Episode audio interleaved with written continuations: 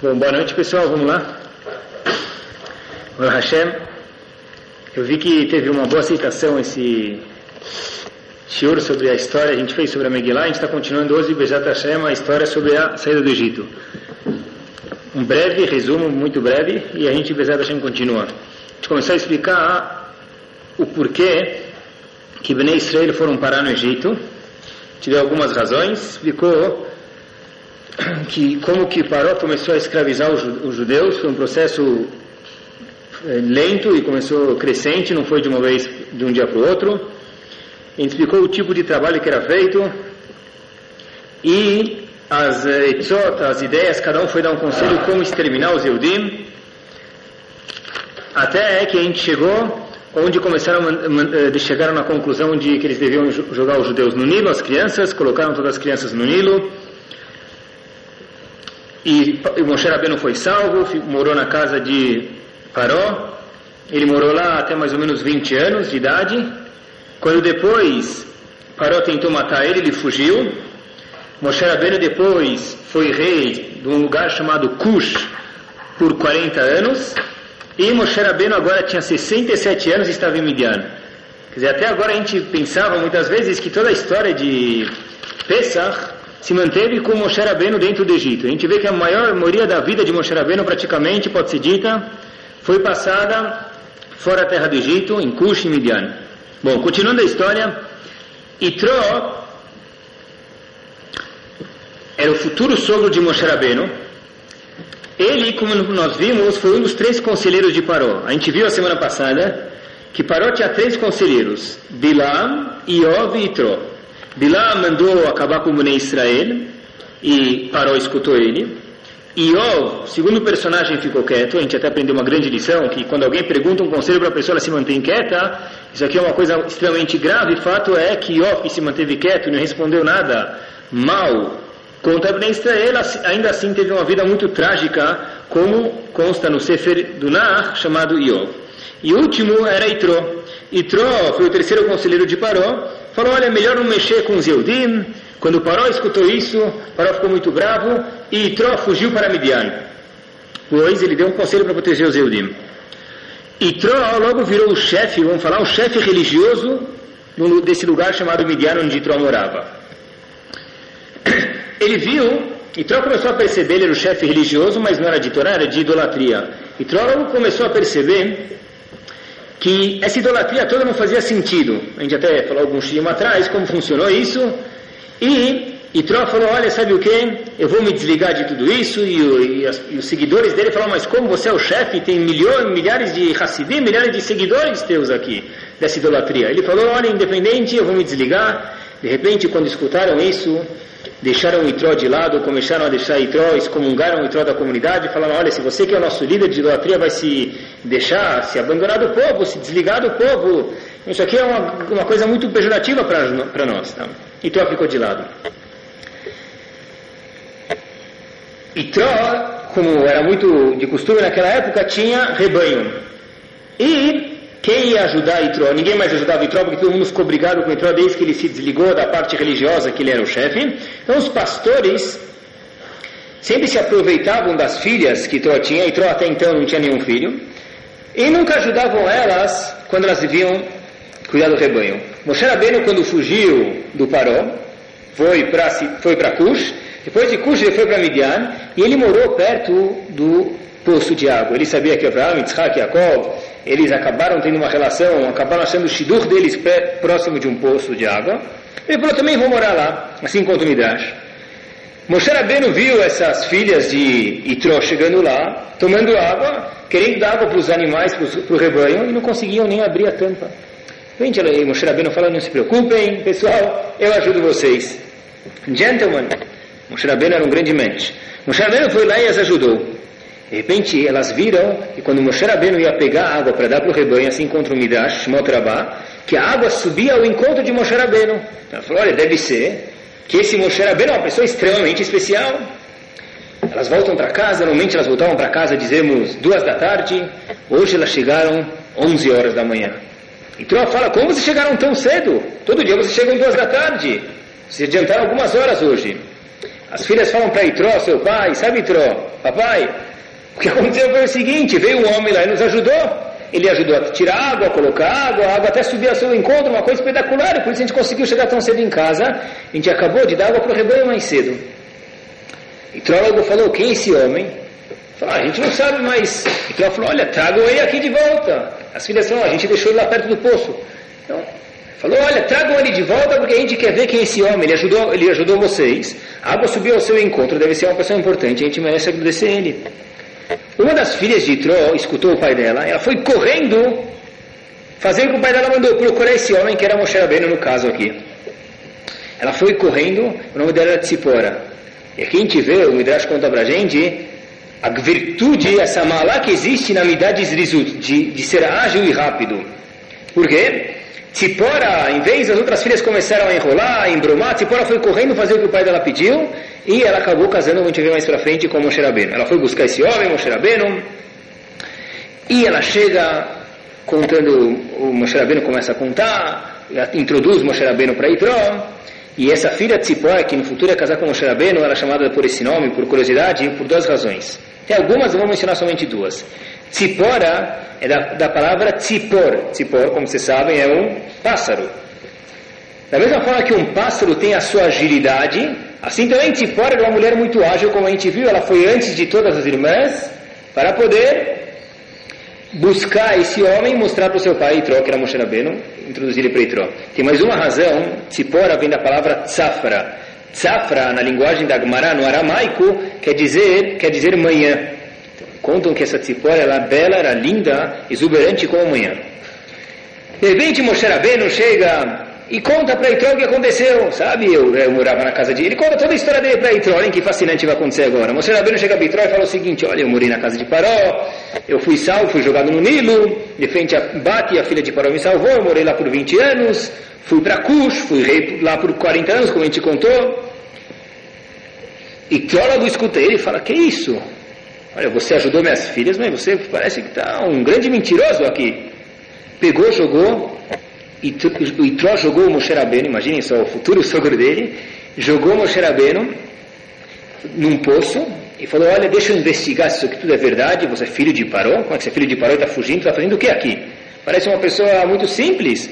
Você virou rei de Cush por 40 anos, deve estar andando com carruagens de ouro aqui, você está aqui sozinho, sem nada, sem nenhum pertence. Itró jogou esse, esse Moshe no poço e deixou ele lá no poço. Tem uma cloque de uma discussão se ele ficou sete ou dez anos. Independente disso, ele ainda não era o sogro dele, mas o futuro sogro dele deixou o genro dele, Moshe Rabeno, por sete ou dez anos no poço. Olha, eu vou investigar ver se é verdade. Nesse interim, ele esqueceu de Moshe Rabeno. Então Moshe Rabeno ficou no poço sem ter o comer. Tzipora, essa filha de Itró, cada dia ia lá e jogava um pouco de comida e bebida para Moshe Rabbeinu. Assim encontrou o Midrash para gente. Até que de repente, depois desse tempo, depois desses 10 anos, Itró confirmou que todas essas informações eram verdades, que Moshe Rabbeinu era, morava na casa de Paró, ele teve que fugir de lá, que ele foi o rei de Cush por 40 anos. Depois de tudo isso, Itró foi lá e falou, olha, vamos ver o que aconteceu com aquele homem, esqueci dele. Depois de 10 anos ele volta e vê que esse homem Moshe Rabbeinu está vivo. Ele não sabia que Tzipora lhe mandava comida todo dia. Falou, ele deve ser um nes, deve ser um milagre que ele está lá faz 7 ou 10 anos, nesse poço ainda está vivo. Ele levantou, tirou ele do poço, de repente trouxe encontra, imaginem só, depois de 7, 10 anos jogado ele no poço, se encontrar de novo. Ele fala, olha, que tal você, Moshe Rabbeinu, casar com minha filha Tzipora? Tá bom, mas para isso precisa de um teste. Como a gente falou, Tzipora ela era linda, muito bela. O nome dela até vinha de Tzafra, como a gente falou da manhã, ela linda como a manhã, como aquele dia ensolarado. E Tró falou o seguinte para Moshe Rabbeinu, sabe o que? Eu tive muitos pretendentes até agora. Você parece ser uma pessoa especial. Eu quero confirmar isso. Tem uma forma para fazer isso. Tem aqui um bastão, tem até um, até uma lenda hoje em dia que eles falam, né? Do, aí no, na rua aí tem uma lenda, tem livros sobre isso aqui. E vocês vão ver já que, sobre o que eu estou querendo relacionar, o príncipe Arthur, alguma coisa assim. Não sei se isso aqui é cachera, mas não tem uma lenda. E aqui eu, mas o que a Torá fala é o que aconteceu de verdade, não lenda alguma. Teve uma vez, e e falou para Moshe Rabbeinu o seguinte, olha, teve alguns pretendentes, como a gente estava mencionando, e se você quiser com minha, casar com minha filha Tzipora, aqui está o teste. Tem um bastão aqui, que eu peguei do Egito quando fugi de lá, de Paró, para vir para cá, Midian. Esse bastão veio de Adão Arishon. Jacó, Yosef o trouxe para o Egito, ficou agora com Paró, e eu tirei ele do Paró. Esse bastão está preso aqui no chão da minha casa. Quem conseguir tirar esse bastão, casa com minha filha. Até agora tiveram muitos pretendentes, nenhum foi bem sucedido. Moshe Rabbeinu vai lá e tenta. Moshe Rabbeinu foi lá, falou, olha, vamos tentar. Moshe Rabbeinu puxou o bastão e saiu aquele bastão como sai um fio de cabelo de um copo de leite. Uma coisa extremamente fácil.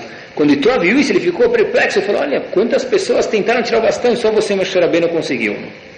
E não foi por coincidência, é claro que Hashem queria que ele se casasse com Tzipora, filha de Itró, mas mais ainda, embaixo desse bastão que vinha desde Adam Arishon, pessoal, Adam Arishon, Yaakov Yosef, estava escrito os seguintes termos: Datzach, Adash e Beachav.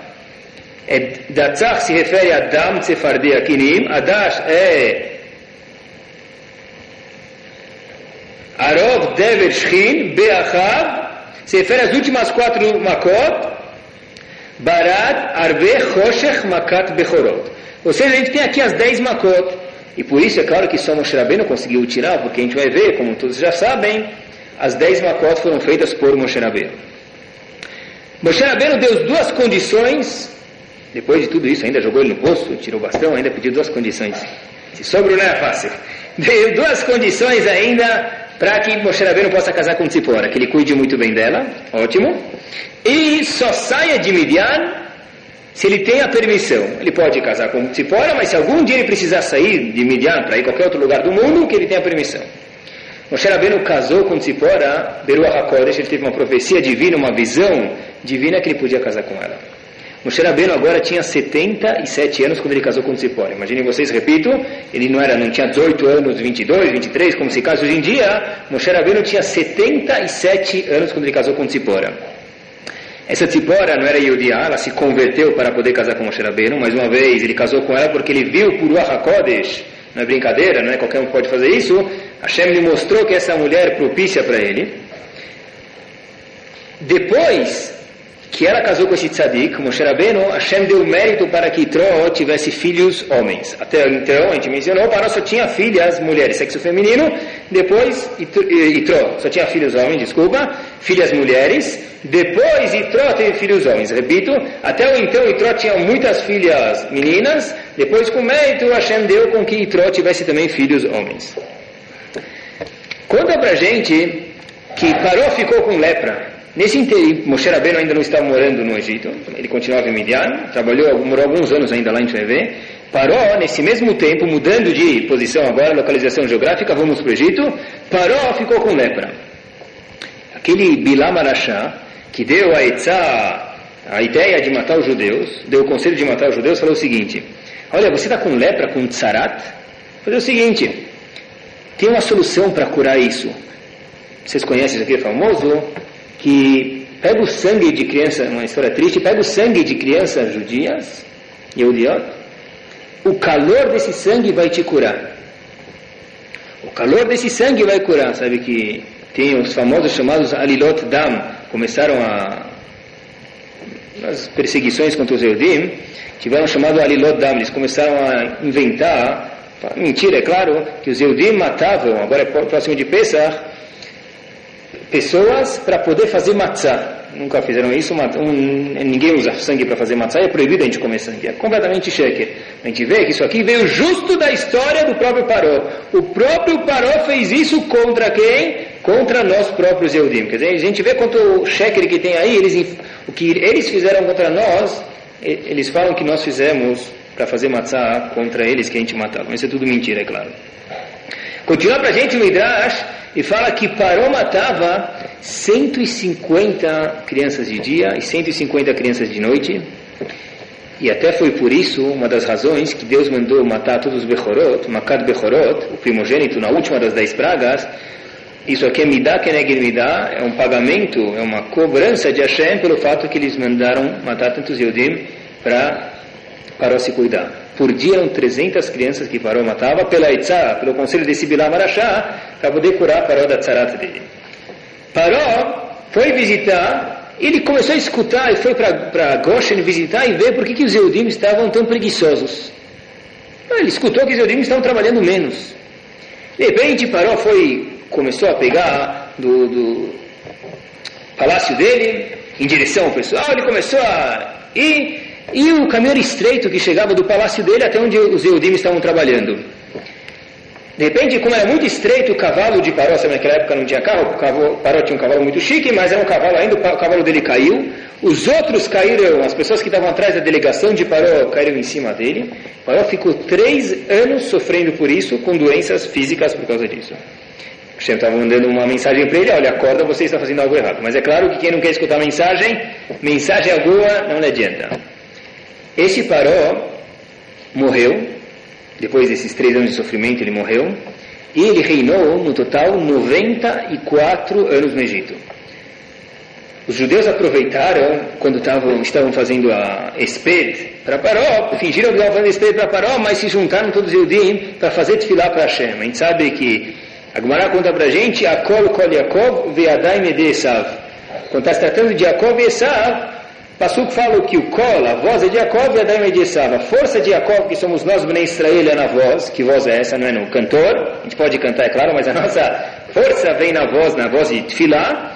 E o, fi, e, a, e o poder dos do, do Enoyamdim vem na batalha. Então, os Eudim sabiam disso e falaram, não adianta a gente batalhar, guerrear contra Paró, nós devemos ir fazer tefilá para Kadosh Baruch Hu. Como o pastor diz, a kol, a voz é a voz de Jacob, que somos nós, Bnei Israel. Os Eudim se juntaram para rezar para Hashem salvar eles. Subiu no poder o filho de Paró. Tinha uma grande discussão quem ia subir. Um filho dele chamado Adikum. Adikum, o filho dele, subiu no poder. Contam que ele era muito gordo, e a Gemara fala até em Moed Katan, da Fiut Rita Mudalef, que ele era um anão, uma pessoa muito pequena, talvez 70, 80 centímetros. Ele era muito gordo e um anão. E como falam aí na política, cuidado, não fiquem contentes quando sai um político ruim, porque pode entrar um pior. E foi justo isso que aconteceu aqui. Esse paró passado, que já era ruim, entrou seu filho, esse Adikum, que é uma pessoa muito pior do que o seu pai, como a gente vai ver. Agora a gente vai entrar no, no seguinte fato, então mais uma vez, Moshe Rabbeinu se mantém ainda em Midian, trabalhando para o seu sogro Itró, mudou o faraó, o faraó é um posto político, agora o faraó do momento que a gente está agora é chamado Adikum, e Moshe Rabbeinu agora vai ser escolhido por Akadosh Baruch Hu, como a gente vai ver. Moshe Rabbeinu se mantinha como um pastor em Midian para o seu sogro Itró. De repente, olha essa história, o carneiro de, de, do rebanho de, de Itró fugiu. Moshe Rabbeinu cuidava do rebanho de Itró, seu sogro. Ele foi buscar, foi correndo buscar, ele procura, procura, procura e acha o carneiro de Itró próximo a um riacho de água. De repente Moshe Rabbeinu, imaginem só, Moshe Rabbeinu, aquela pessoa que foi o maior dos profetas, Lokam Navi que Moshe. Nunca teve um profeta, nunca houve, nunca haverá um profeta como Moshe Rabbeinu. Imaginem só a cena, carregou esse carneirinho e devolveu ele para o rebanho, colocou ele de volta no rebanho. Conta o Midrash aqui sobre esse incidente, que pelo fato que Moshe Rabbeinu cuidou desse animal, assim Hashem disse, isso aqui é um sinal que com certeza ele vai cuidar bem do meu povo. Isso aconteceu duas vezes, vocês lembram? Primeira vez foi quando Moshe Rabbeinu, mencionou no shur passado, viu os Eudim sofrendo, trabalhando, ele falou, olha, eu estou sentindo o sofrimento de, de, de vocês, empatia, como a gente mencionou. A segunda vez é o carneiro, ou seja, Moshe Rabbeinu aqui nesse incidente, Moshe Rabbeinu sentia o sofrimento de um próximo, mesmo do animal, Hashem falou, olha, uma pessoa dessa é uma pessoa especial, é uma pessoa dessa que eu quero que cuide do meu povo. Se ele cuida, se ele vê uma pessoa sofrendo, ele entende o próximo, com certeza ele vai ser capaz de entender o meu povo. O Zohar até diz que pelo fato que Moshe Rabbeinu pôs sua vida em risco para salvar Datan, isso aqui é um sinal que ele é um bom líder. Lembrem vocês, no século passado a gente falou que Moshe Rabbeinu viu um Mitzri, um egípcio, batendo em Datan, ele matou esse egípcio. O fato é que depois ele foi, deduraram ele, como a gente fala em português, e Moshe Rabbeinu teve que fugir de lá. Ele pôs a vida dele em risco, parou, tentou matar ele, para ele poder salvar um Yehudi. Hashem falou, olha, uma pessoa dessa, com certeza deve ser um ótimo líder para Bnei Israel. Moshe Rabbeinu um dia estava passeando no deserto, ele cuidando dos rebanhos ainda de seu sogro Itró. Não é por coincidência, entre parênteses aqui, que os avós de Moshe Rabbeinu, todos eram, eles eram pastores. Bom, Moshe Rabbeinu se manteve no deserto cuidando dos animais, no dia 15 de Nissan, mesmo dia que no futuro ia se transformar em Pesach. Moshe Rabbeinu estava mais ou menos, conta um Chachamim para a gente, a uns 110 quilômetros do Egito. Ele estava em Midian, fora do Egito.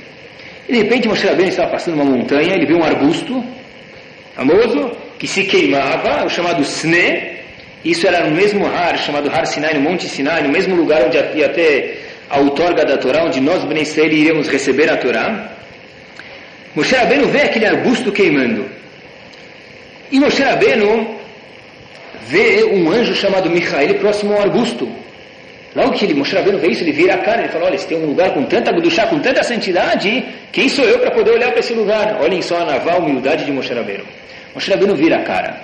Pergunta para os pastores, olha, vocês viram alguma aparição aqui, alguma coisa, um, essa, esse, um anjo aqui perto? Vocês viram arbustos, né, que se queimava e nada acontecia? Ele não se consumia, ou seja, o arbusto se mantinha intacto e nunca se terminava? Não, não. De repente, Hashem começa a falar alto, começa a falar com Moshe Rabbeinu, porém, não tão alto quanto o Midrash para a gente, para não assustar o Moshe Rabbeinu. Moshe Rabbeinu tira o sapato porque ele vê que o lugar onde ele estava era Admat Kodesh, era um lugar santo, era um lugar onde tinha Kadosh Baruch lá, e o sapato se refere a coisa mais gashmi, mais material do homem, então Moshe Rabbeinu tirou o sapato, e Hashem deu a mensagem para ele, que queria salvar o povo, e aqui só, pessoal, até aqui Moshe Rabbeinu não sabia que ia salvar o povo. Quando ele viu um Yehudi sofrendo, ele estava no palácio, ele viu um Yehudi sofrendo de Natan, ou todos os episódios que houveram onde, onde Moshe Rabbeinu queria salvar Ben Israel, até lá ele nem sabia que ele tinha relação alguma com a salvação do povo. Aqui foi a primeira vez que Hashem falou para ele, olha, você Moshe Rabbeinu vai salvar o povo, você será o salvador, o líder de Ben Israel. Vamos congelar aqui, pessoal. Eu queria falar dois pontos sobre isso. O seguinte, a Gemara fala em, em Shabbat, no Daf Peitei Tamudalev, que onde aconteceu esse arbusto queimando, ele era chamado o Sne, mas a localização dele é no Har Sinai, onde no futuro ia receber a Torá. Por que ele é chamado Har Sinai? Está escrito Misham Yarda Sinai Laolam. Por curiosidade, esse Har Sinai, onde foi dada a Torá, é chamado Sinai por uma razão conta assim, pelo menos a Gemara, Misham Yarda Sinal Olam, porque de lá Sinai vem da palavra Siná. Siná é raiva, inveja, briga, ódio. De, desde lá começou a assinar para o mundo, ou seja, desde o momento que nós Yehudim recebemos a Torá, isso fez com que haja Siná entre os Yehudim e os outros povos, ou vice-versa. Os outros povos comecem a odiar a gente, Yarda Siná, Sinai, são palavras próximas, por isso que teve Siná. Desde que recebemos a Torá, começou a haver o, ódio entre os outros povos e nós. Rav Schwab diz até sobre isso, Zatzal, um, um grande que morou nos Estados Unidos, que quanto maior a Kedushá, maior a Siná. Quanto mais tem Kedushá, ele explica sobre outro assunto, mas ele fala isso, quanto mais tem Kedushá no mundo, que é onde foi dada a Torá, aí sim se aumenta o ódio, porque nós, nem Israel, tivemos o privilégio de receber a Torá e as outras nações não. Então de lá começou o ódio. Mais uma vez, se a gente pensar de onde começou todo esse ódio contra o Bnei Israel, a Gemara conta pra gente, não foi de hoje, não foi da terra de Israel, foi muito antes. Har Sinai, por que é chamado esse nome? Shemishan Yarda Sinai Leolam, porque de lá desceu a Sinai, a raiva, o ódio contra o Yodim para o mundo. Sabem que esse Har também era um, essa montanha, uma montanha muito pequena. Ela era pequena porque Hashem queria demonstrar a importância de ter a Navá. Todo mundo aprendeu isso na escola. Era a importância que é necessário para receber a Torá, ter a Navá, ser uma pessoa humilde. Bom, continuando aqui, Moshe Rabbeinu, Hashem avisa para ele, fala, olha, você vai salvar meu povo, Moshe Rabbeinu. De repente, era tempo de Moshe Moshe Rabbeinu sair de Midian, da casa do seu sogro Itró, levar sua esposa para ir para o Egito. Moshe Rabbeinu pergunta, o que eu vou falar para Paró? Imagine isso, a gente já conhece toda a história, então fica um pouco, mesmo sem, menos sem graça, mais ou menos. Vamos tentar viver aqui tudo de novo. Moshe Rabbeinu chega, ele escuta que vão salvar ele, que ele vai salvar o povo, mas não, esqueçam, Paró era uma potência fenomenal naquela época, e tinha mais de sei, milhares, milhões, de, quase talvez milhões de pessoas no total, entre homens, mulheres, crianças e velhos, trabalhando para Paró, com certeza milhões. De repente eu vou chegar e eu quero, eu quero que o povo judeu saia de lá. Paró vai falar, olha meu amigo, até logo, volte outro dia. O que eu vou falar para ele? Moshe Rabbeinu perguntou para Deus, olha Deus, o que eu vou falar para Paró? Quem me mandou? Hashem falou o seguinte, olha, Eye Asher Deus falou para ele a seguinte frase, eu falo que eu, Deus, te mandei para lá. Moshe Rabbeinu falou, olha, mas como eu vou falar Deus me mandou? Vocês sabem que o nome de Deus tem muitas uh, definições.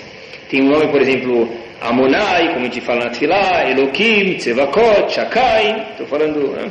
Então, tem alguns, termologia, alguns termos para se referir a Kadosh Baruch Hu. E cada termo, um mostra o poder de Hashem, o outro mostra a misericórdia de Hashem. Cada termo se refere a um aspecto principal de Deus. Moshe Rabbeinu falou, olha, como eu vou chegar para parar? e falou que Deus me mandou salvar esse povo. Que nome de Deus eu vou usar? Independente do nome que você, Deus, me der agora, o que eu vou usar, é claro que eu sei que tem Deus, não tenho dúvida alguma, Moshe Rabbeinu falando, mas isso é claro que vai limitar você a Kadosh Baruch Hu.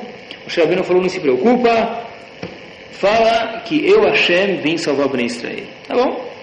Hashem logo, Moshe Rabbeinu hesitou, não queria ser líder, quis ser líder, mas Hashem no fim acabou convencendo ele de ser o líder e de salvar o Ben Israel. Algumas vezes aconteceu isso.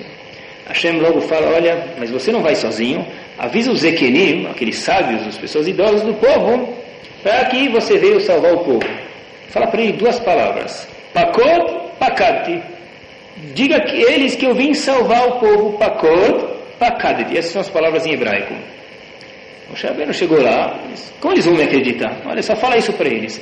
Logo que Moshe Rabbeinu falou isso para os Zekenim, para os sábios, para os anciãos que existiam lá no Egito, tá, nos judeus, eles logo aceitaram isso. Por quê? Se vocês pegarem, conta para gente o Midrash, a palavra Pakod, Pei, Kuv, Vav e Dalet, forma, na Gematria, numerologia, forma o total, somando Pei, Kuv, Vav e Dalet, 190. Moshe Rabbeinu estava falando para eles, olha, nós tínhamos o decreto de serem escravizados no Egito por 400 anos. Porém, Pacod, eu vou a Kadosh Baruch dizendo para Moshe Rabbeinu falar para você que nem em Pacod vou salvar vocês. Quanto? 190. Vocês não vão trabalhar lá 400 anos, eu vou dar um desconto, entre aspas, de 190 anos. Ou seja, nós trabalhamos 400 anos menos 190, que é Gematria de Pacod, e ficamos no Egito somente 210 anos. Só entre aspas, é muito, mas foi um desconto porque Hashem tinha dito a Abraão.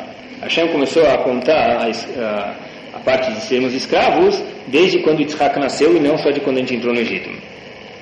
E mais uma coisa, Hashem quis mostrar, através de falar essa palavra pacote que vai nos salvar, tem uma outra palavra similar no hebraico de pacote é picadon. Picador é uma garantia, um depósito. Quando alguém, por exemplo, vai pegar um dinheiro emprestado, ninguém vai dar para ele dinheiro, ele vai no banco. Fala, tá bom, o que você vai me deixar aqui em troca se você não me, der um, não me pagar no dia 10 do mês? Olha, você pega meu carro, pega minha casa, pega aquele terreno que eu tenho, alguma mercadoria. Isso aqui é chamado picador, um depósito.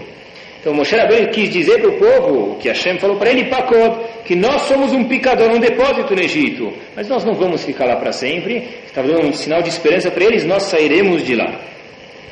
Hashem deu três sinais para ele mostrar para o Zequirim. Falou para ele essas duas palavras chaves, pakot, pakat, a gente já explicou. Deu para ele três sinais para Moshe Rabbeinu mostrar para esses Zequirim, para esses sábios. Vocês conhecem, talvez alguns vão mencionar eles, o seguinte. Moshe Rabbeinu deu um, uh, Moshe, Hashem deu um bastão para Moshe Rabbeinu, aquele bastão que se transformou em cobra. Ele fez esses sinais para o Zequirim. Mais uma vez, Moshe Rabbeinu colocou a mão dentro, tinha uma razão para isso no momento agora, para a gente poder acabar a história. Moshe Rabbeinu colocou a mão dentro da roupa dele, colocou assim, mostro para vocês, e tirou, ou se fosse dentro da camisa, e tirou. Essa mão se transformou em tzarat, traduzindo talvez lepra, e depois ela se curou também. E Moshe Rabbeinu fez isso só para os Equinim, antes de chegar no Egito, um pouco de água virasse sangue. Então Moshe Rabbeinu falou para Hashem, para os Equinim, olha, Hashem me deu algum poder que eu possa, para vocês poderem acreditar em mim, que não, aqui não é brincadeira, não vim fazer mágica para vocês. Por curiosidade, esse bastão era o mesmo bastão que Moshe Rabbeinu pegou de Tró, aquele que a gente mencionou no começo do shur, que ele tirou do chão. Esse bastão, lembrem-se isso, interessante, pesava mais de 300 quilos, e o Zohar até conta que esse bastão ficava com as luchot, com as tábuas da lei, dentro do Kodesh HaKodashim, dentro da parte mais importante que existia no Mishkan, no Betamigdash. E esse bastão, como o Sherabeinu carregava ele, então conta que esse bastão ele pesava 300 quilos, só que ele se, era carregado numa forma de um nes, uma forma milagrosa. Bom, os milagres que Moshe Rabbeinu fez para os Ekenim, de novo, o bastão que se transformou em cobra, a mão, que ele colocou a mão dentro da roupa, virou lepra e depois se transformou de novo, se curou, e o sangue, O primeiro e o segundo milagre que ele fez do bastão se transformar em cobra e a mão em lepra foram reversíveis, ou seja, o bastão se transformou em cobra e depois a cobra voltou a ser um bastão de novo. A mão também se transformou em lepra e depois se curou de novo. Já o terceiro milagre, que era o sangue, Moshe Rabbeinu mostrou para o Zequenim e não se transformou em água de novo. A água virou sangue, porém não foi reversível, foi irreversível. Por que isso? Para que os Ekenim acreditem em Moshe Rabbeinu e não pensem que isso aqui é uma mágica temporária, é uma brincadeira só. Moshe Rabbeinu faz, depois de alguns minutos desaparece, que nem lembram na nossa época, tinha aquela tinta vermelha, a gente jogava na camisa, sujada, a pessoa pensava que manchou a camisa, depois de dois, três minutos ficava tudo branco, não dava nem para perceber. Às vezes não funcionava, né? Bom, mas aqui é a mesma coisa, Hashem falou, olha, se eu fizer todas as mágicas temporárias, vão pensar que eu sou uma pessoa é, um mágico. Portanto, Moshe Rabbeinu fez com que, a, com que esse sinal que ele estava fazendo para os Equenim antes de ainda chegar para Paró não fosse reversível. Depois de sete dias, Moshe Rabbeinu presenciou esse Sne, fez os sinais para os Equenim, ele falou para Hashem, sabe o que Hashem? Cancela, cancela essa, essa missão comigo. Pega outra pessoa muito mais importante. Tem meu irmão Haron, mais velho do que eu, alguns anos. Pega outra pessoa. Eu, Moshe Rabbeinu, não, sabe, não, não sinto pessoa, o chance, a pessoa mais importante para poder fazer essa missão. Mais uma vez, isso aqui provém da Anavá de Moshe Rabbeinu, da humildade dele. Moshe Rabbeinu também falou, sabe o que? Faz 60 anos já estou longe do Egito, eu moro em Midian. Eu não sei mais falar a língua egípcia, como vou chegar lá falar com o Paró, por mais que Paró era uma pessoa achar, ainda deve-se honras a ele, deve-se respeito a ele. Eu não sei nem falar a língua egípcia. Mas ainda, como a gente mencionou no primeiro shiur, Moshe Rabbeinu se transformou gago, como vocês lembram, que ele colocou a brasa no dedo, no, na língua, eu expliquei para vocês por quê. por uma outra razão, Hashem, não, não deve ser a pessoa que vai lá para o Egito salvar. Depois de três vezes que Moshe Rabbeinu tentou recusar, ele, uma das razões que ele também tentou recusar, contam que é uma nevoá, ele viu uma nevoá, uma profecia que justo aconteceu, que no futuro Moshe Rabbeinu não entraria na terra de Israel.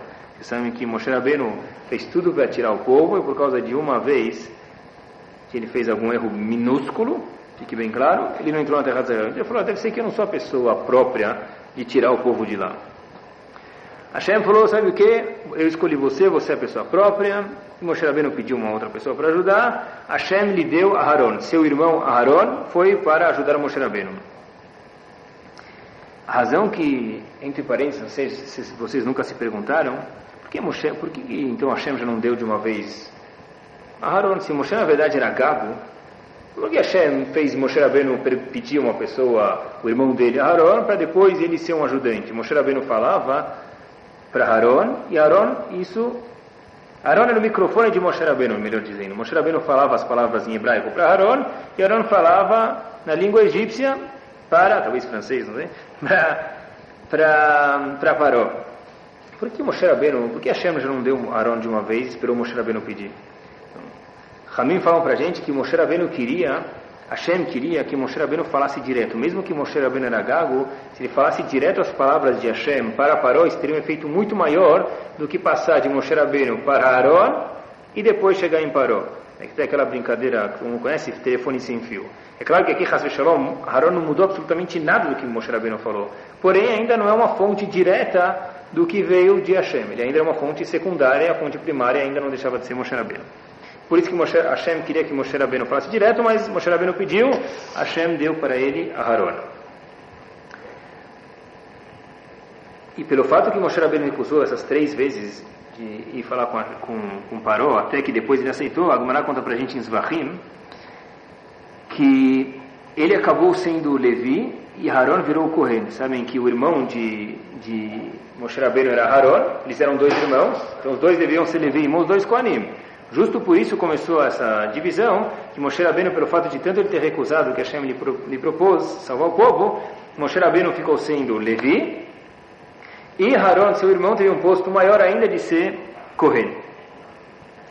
Moshe Rabbeinu, ele tinha um pouco, assim explicam porque ele foi escolhido e não Haron, Moshe Rabbeinu tinha mais que Dushá, mais santidade, mais nevoado que Aaron, por isso que ele foi escolhido. É claro que isso em níveis já é, gigantes. É claro que Aaron também era um profeta de grande é, Kedushá também.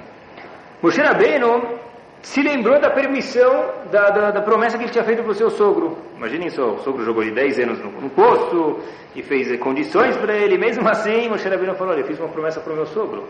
Eu não posso sair de Midian sem a permissão dele.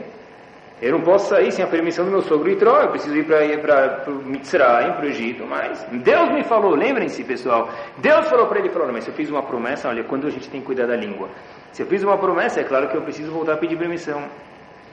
Hashem voltou, e Moshe Rabbeinu voltou, falou para Itró, Itró lhe concedeu permissão, falou, tudo bem, pode ir embora.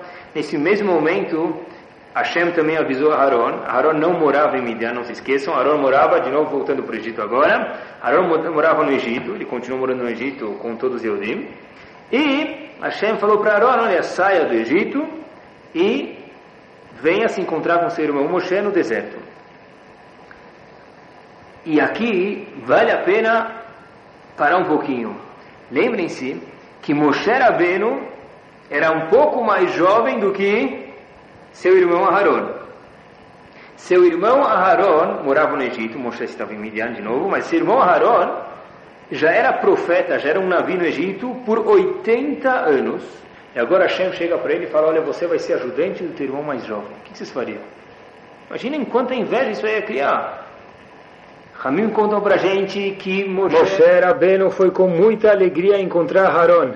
O mais fascinante de tudo é que Haron foi com muita alegria e sem inveja alguma encontrar Moshe Rabbeinu e ser ajudante dele a partir das ordens divinas de Akadosh Baruch. Olhem que fascinante, olhem que interessante, pessoal. Moshe Haron já era líder e, profeta por 80 anos do povo, e mesmo assim, ele aceitou abaixar a cabeça porque Hashem disse português claro, e ser ajudante de Moshe Rabbeinu. Muito aprender sobre essa frase de Javali Shur.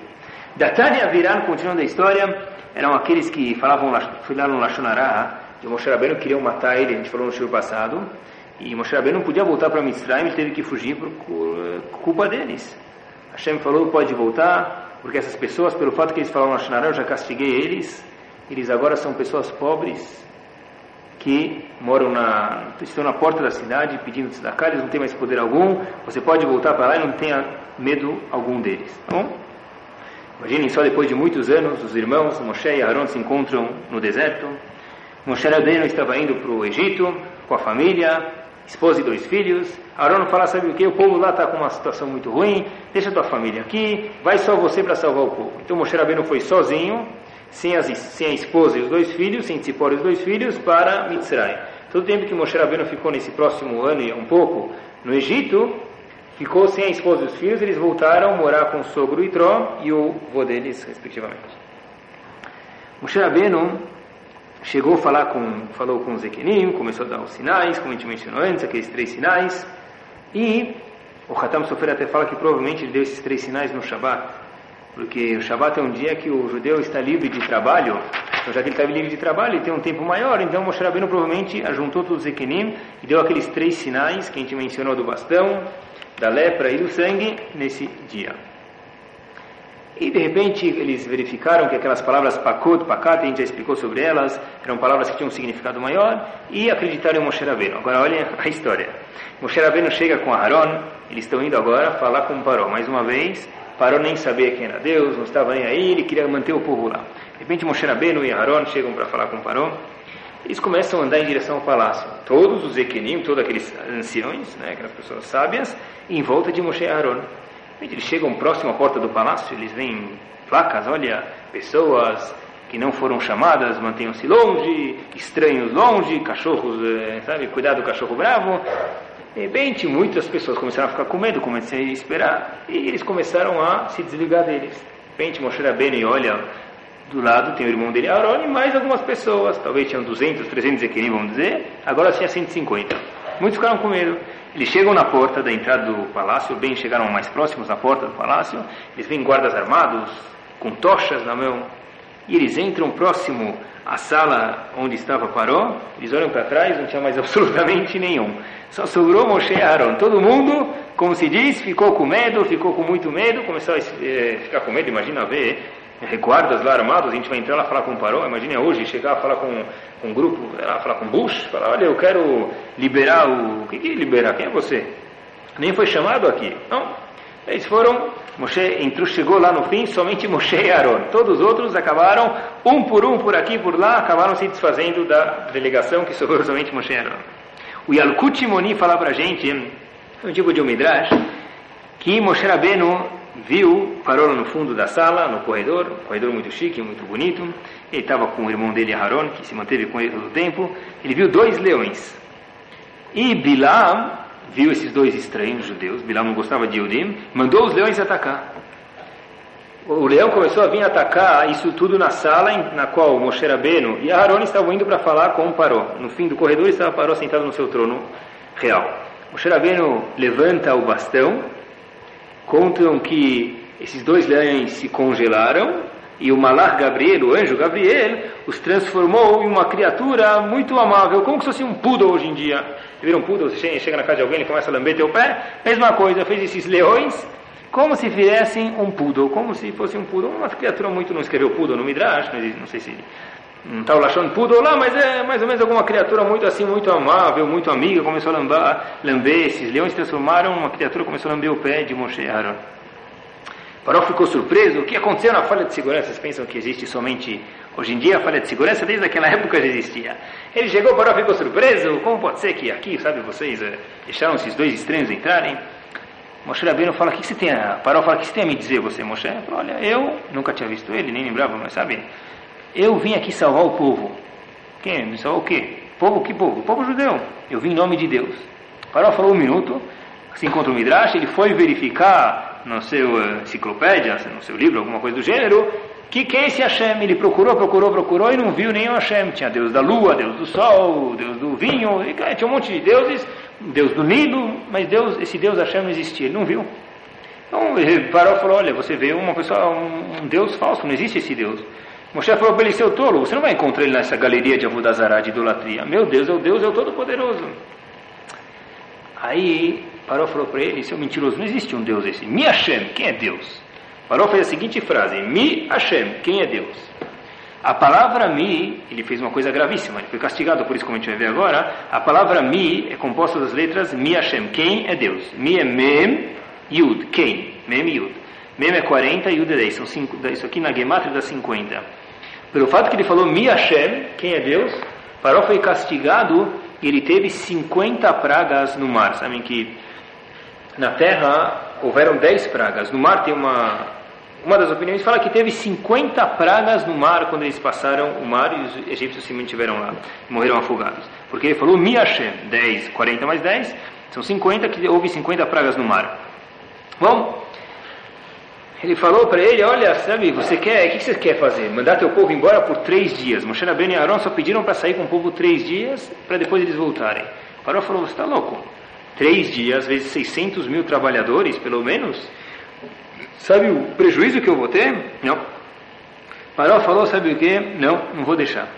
E não só que ele não deixou, Paró obrigou os, os a trabalhar ainda mais. Os Yehudim começaram a, trabalhar, começaram a também fabricar tijolos naquele momento. Ou seja, não só que nós, os Yehudim que estavam morando no Egito, não fomos salvos pela Itzá, pelo conselho de Moshe Haron, como também parou e falou, olha, viram duas pessoas aqui incomodar, tentaram tirar vocês daqui, isso deve ser um sinal que vocês não têm nada para fazer, ficam pensando em salvação, deixa eu ocupar o tempo de vocês, e fez com que eles não só pegassem os tijolos que os egípcios usavam para ir para construir aquelas pirâmides e, outra, e outras coisas, ele também falou para eles, vocês a partir de hoje vão, não vão mais receber tijolos, vão fabricar os tijolos e também fazer as pirâmides, tá bom? Daqui a gente aprende um mussar muito grande. Porque se Paró queria aumentar a produção do povo, ele vai ter falado, olha, eu vou continuar te dando tijolos, mas vocês vão fazer o quê? Produzir muito bem, produzir mais. Em vez de vocês produzirem uma pirâmide, vão produzir duas, uma e meia, ou três talvez, sei lá. Porque ele falou para eles, não, agora vocês vão continuar produzindo a mesma uma pirâmide, só que eu, vou, eu não vou mais dar tijolo para vocês, vocês vão ter que ir no campo, pegar pó, pegar areia e fazer os tijolos. Parou era uma pessoa industrial, ele sabia tanto quanto a gente, pelo menos. Aqui tem um mussar bombástico. O mussar aqui, pessoal, é o seguinte, uma bomba. Paró falou, olha, eu não quero que eles produzam mares. O problema todo é, é que eles estão sem o que fazer, eles estão pensando muito, eles começam a chegar em conclusões eles precisam ser salvos. Se eu falar para eles produzirem mais, eles vão continuar com a cabeça talvez não tão cheia. Porém, se eu agora falar para eles, olha, vocês vão ter que ir lá no campo e pegar pó, e pegar areia, e misturar, e fazer o tijolo disso, fazer uma pirâmide, eles vão se manter agora como gerentes. Não um gerente. Qual a diferença entre um gerente que ganha um 10x e um funcionário que ganha x? O gerente ganha muito mais, apesar de não trabalhar mais horas, trabalhar o mesmo número, talvez até menos, porque ele está todo envolvido, ele, dia e noite ele está vivendo o processo da face, assim devia ser pelo menos. Ele está vivendo o, o, processo industrial que existe naquela fábrica. Então o Paró falou, eu quero fazer vocês e Eudim todos gerentes. Se vocês ficarem ocupados com isso, vocês não vão mais pensar em Geulah. E sabem que é isso que Etzerá faz com a gente. Etzerá, com todo o tempo que Eudi está ocupado, ele não pensa sobre Hashem, não pensa o que eu estou fazendo nesse mundo, porque eu vim para esse mundo, o que eu estou fazendo nesse mundo, qual o objetivo meu, da minha família estar aqui nesse mundo. O Etzerá está contente com ele, mesmo que ele esteja fazendo mitzvot, como eu já falei para vocês uma vez isso aqui. Vamos voltando aqui a Sipur de Etiat Mitzrayim, a história. Parou, aumentou o trabalho dos Eudim, mandou eles fabricarem mais tijolos, e até então a gente falou, Ismach Moshe Matarat Helkom, Moshe Rabbeinu tinha pedido que, que os judeus parassem de trabalhar Shabbat, agora Paró fez com que eles voltassem a trabalhar mesmo no Shabbat, à noite eles também algumas vezes eram obrigados a trabalhar, e Paró não tinha lá leis da proteção menor, Paró fez com que crianças de 9 anos, Eudim, já começassem a trabalhar, depois de começaram, quer dizer, a situação piorou muito a partir do tempo que Moshe Rabbeinu veio falar com o Paró. Moshe Rabbeinu volta para Midian e se mantém por lá três meses. Três meses até lá, nada aconteceu de novo. Os judeus começaram a trabalhar mais, mas três meses nada mudou. Deus reaparece para Moshe Rabbeinu e Moshe Rabbeinu, ele fala para ele, olha, volta para o Egito. Moshe Rabbeinu agora tinha 80 anos de idade e seu irmão Aaron, 83 anos de idade. Moshe Rabbeinu, mais uma vez, não era jovem pessoal, tinha 80 anos de idade, e seu irmão Aaron, 3 anos mais velho, 83 anos de idade. Isso aqui está escrito em Parashat Vairá. Moshe Rabbeinu tinha um trabalho duplo agora. Convencer Paró, que Paró se achava uma pessoa importante, não conhecia Deus, ele se achava que era Deus. Sabe que Paró até ia no Nilo fazer suas necessidades ele precisava fazer necessidades. Ele não queria ir no banheiro, porque se ele fosse no banheiro, vamos ver que ele é, uma pessoa, ele é um ser humano. Parou e ia no Nilo e assim ninguém vê ele fazendo suas necessidades fisiológicas e pensem que ele é uma pessoa que não é pessoa, é Deus. Uma, Moshe Rabbeinu tinha que ganhar aqui de Paró, mas mais difícil ainda, não menos difícil, é acreditar ganhar de Bnei Israel. Os judeus próprios não acreditavam que era mais possível sair de lá. A segurança do Egito era uma segurança 100%, apesar daquela falha que a gente contou agora no palácio, Contam que no Egito era quase impossível fugir do Egito. E as condições, desde que Moshe Rabbeinu e Aaron vieram a vez passada, pioraram bastante. Então eles não acreditavam mais que Moshe Rabbeinu podia fazer nada. E daqui para frente só podia piorar situações como que aconteceu, que eles começaram a trabalhar Shabbat, trabalhar à noite. Eles não queriam mais que Moshe Rabbeinu se colocasse lá e deixasse ele trabalhando em paz. Moshe Rabbeinu tinha que agora fazer sinais para provar para Israel e para Paró quem é, quem é Deus. Moshe Rabbeinu chega com um bastão, entre parênteses aqui, esse bastão não é o mesmo bastão que eu mencionei antes para vocês, que vinha de Adamarishon, Yaakov, Yosef, que Moshe Rabbeinu tirou lá de Itró, porque esse bastão, como a gente vai ver, fez algumas coisas que não eram de tanta kedushá, tanta santidade, então Hashem falou para ele não usar mais esse bastão, Moshe Rabbeinu pegou algum outro bastão, assim conta o Zohar para a gente. O primeiro sinal que Moshe Rabbeinu chega, ele vai para Paró de novo e fala, eu quero mandar meu povo embora. Ele logo chega e fala, Paró, manda meu povo shlachami, manda esse meu povo, manda o povo de Deus embora. Quem é esse teu povo de Deus que me prova que você é escolhido por Deus? Moshe Rabbeinu pegou o bastão e transformou ele num tanin. É isso que está escrito. Todo mundo conhece o mais aceito, assim explicar Rashi, que esse tanin é um nahash, uma serpente, uma cobra. Esse é o primeiro sinal que Moshe Rabbeinu fez para Paró. De novo, não se confundam, ele fez três sinais para os Ekenim, para provar para eles que ele foi escolhido por Hashem, agora ele está fazendo um sinal para Paró. Tanim, curiosidade, novidade para vocês. Tem uma discussão, o que, que é esse Tanim? Que quando Moshe Rabbeinu chegou para Paró e bateu, e aquilo virou uma serpente, isso é de acordo com Rashi. No Sefer Yov, Rashi diz lá que esse tanin é um peixe grande, não é uma serpente nem uma cobra. E o Malbim, no Sefer Yeshayahu, eu procurei e fala que isso aqui é uma cobra marinha, alguma coisa como se fosse um crocodilo. Bom, mas vamos continuar aqui nosso perush com mais aceito, que é uma cobra, que Rashi explica sem é, como vocês conhecem, só por curiosidade, que vocês saibam que não é tão claro que isso aqui era uma cobra. Rashi diz assim, nós vamos continuar com o Pshat do Rashi, que é o mais conhecido. O Rabbeinu pega essa bastão, joga no chão e se transforma uma cobra. Os egípcios falam, isso aqui é fichinha para gente. Sabem que no Egito tinha um grande poder de mágica, de tomar mágica não que nem hoje em dia, uma mágica simples, uma mágica muito forte. Eles sabiam criar mesmo coisas, criar e desaparecer algumas coisas. Os egípcios fizeram o mesmo e a cobra, essa cobra, esse bastão que se transformou em cobra de Moshe Aaron, comeu a cobra dos Mitzrim. Aí eles já ficaram um pouco perplexos, isso aqui já parece que não é tanto mágica.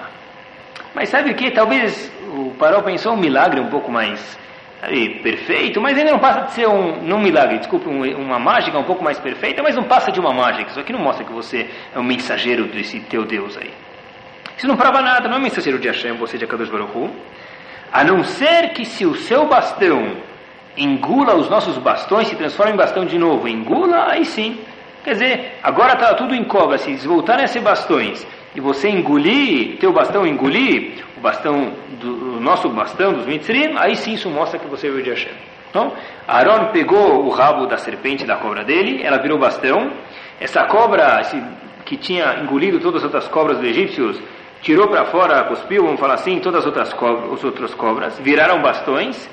E depois que se transformou em bastão, o bastão de Aaron engoliu, ou tem gente que diz que mordeu, ficou uma marca de mordida nos bastões dos Mitzrim. Paró já ficou com medo, Paró ficou sem ter o que falar. Por que Hashem mandou o primeiro sinal justo uma serpente ou uma cobra? Sabe que tudo não é por acaso, tudo que Hashem faz, das suas minúcias, tudo ele faz calculado. Ele mandou uma serpente pela seguinte razão. Quem é essa famosa serpente?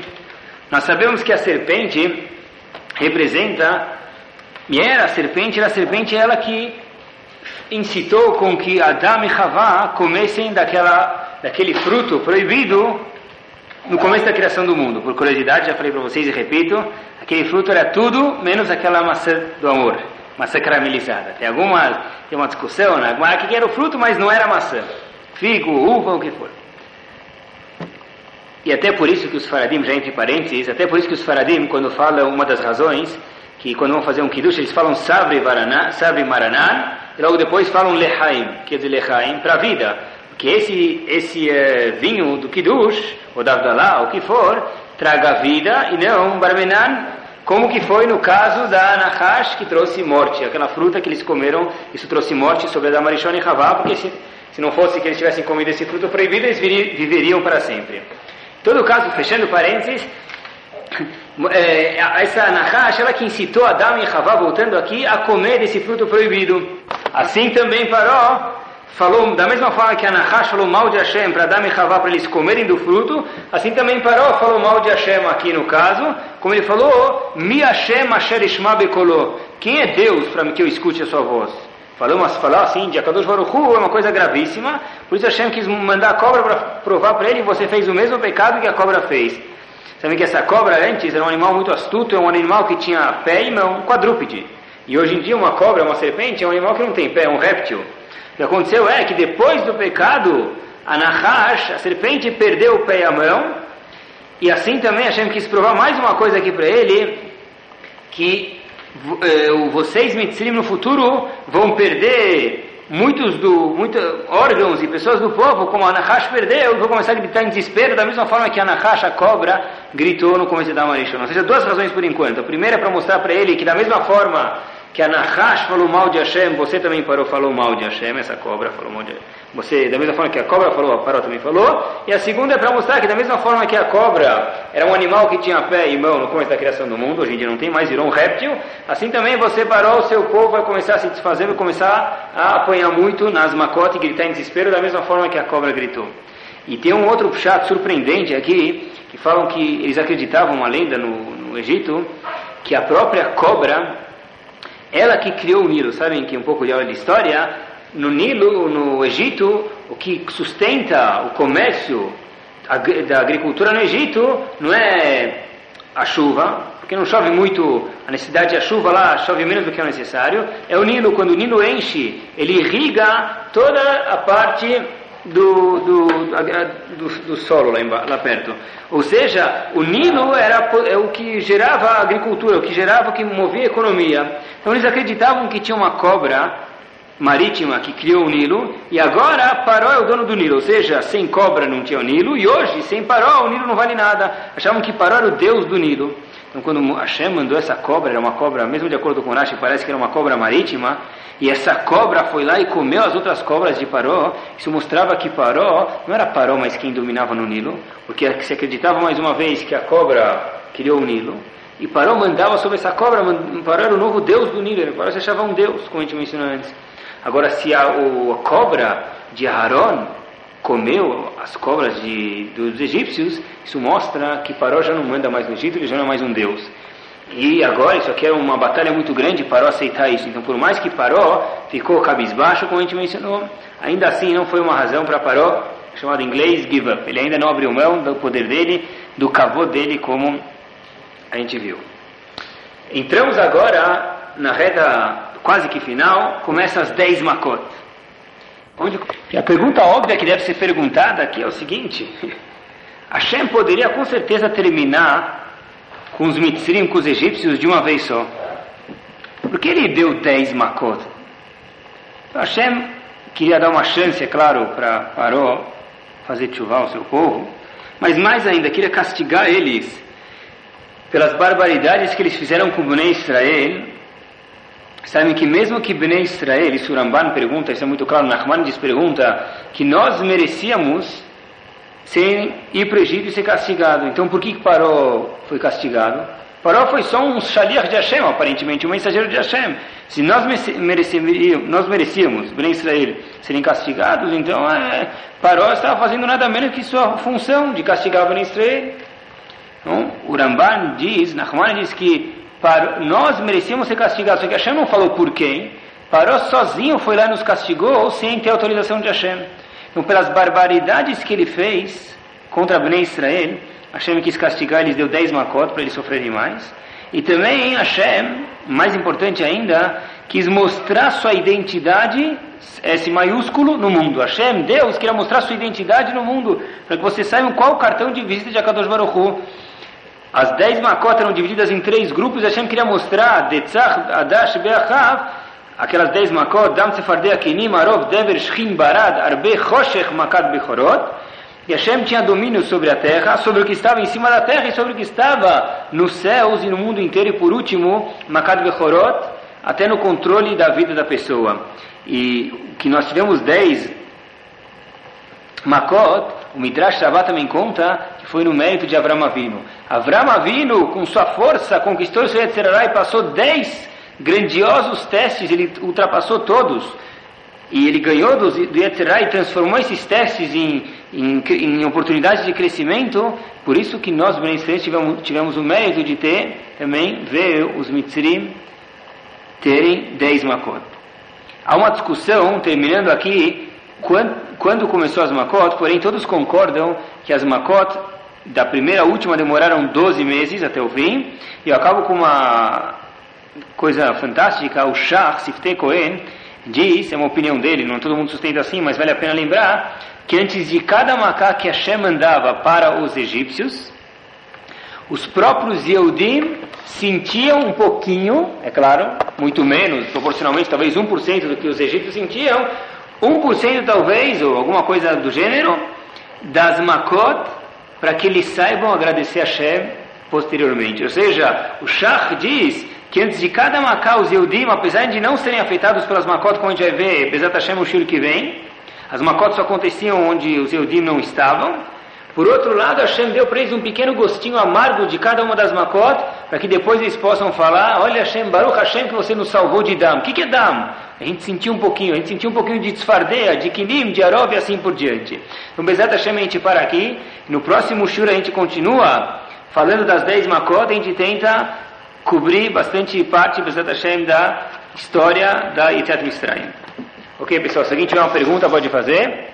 Espero que ficou claro tudo esses midrashim. Tudo que eu estou falando, repito, não é nada para ilustrar, tá, é para ilustrar melhor a história, mas é claro que são tudo isso aqui, Gmarot e midrashim, autênticos que a Kadosh Baruch Hu nos passou de Moshe Rabbeinu e nos chegou até os nossos dias. Então, se alguém tem uma pergunta, pode perguntar aí, pessoal. Vamos lá.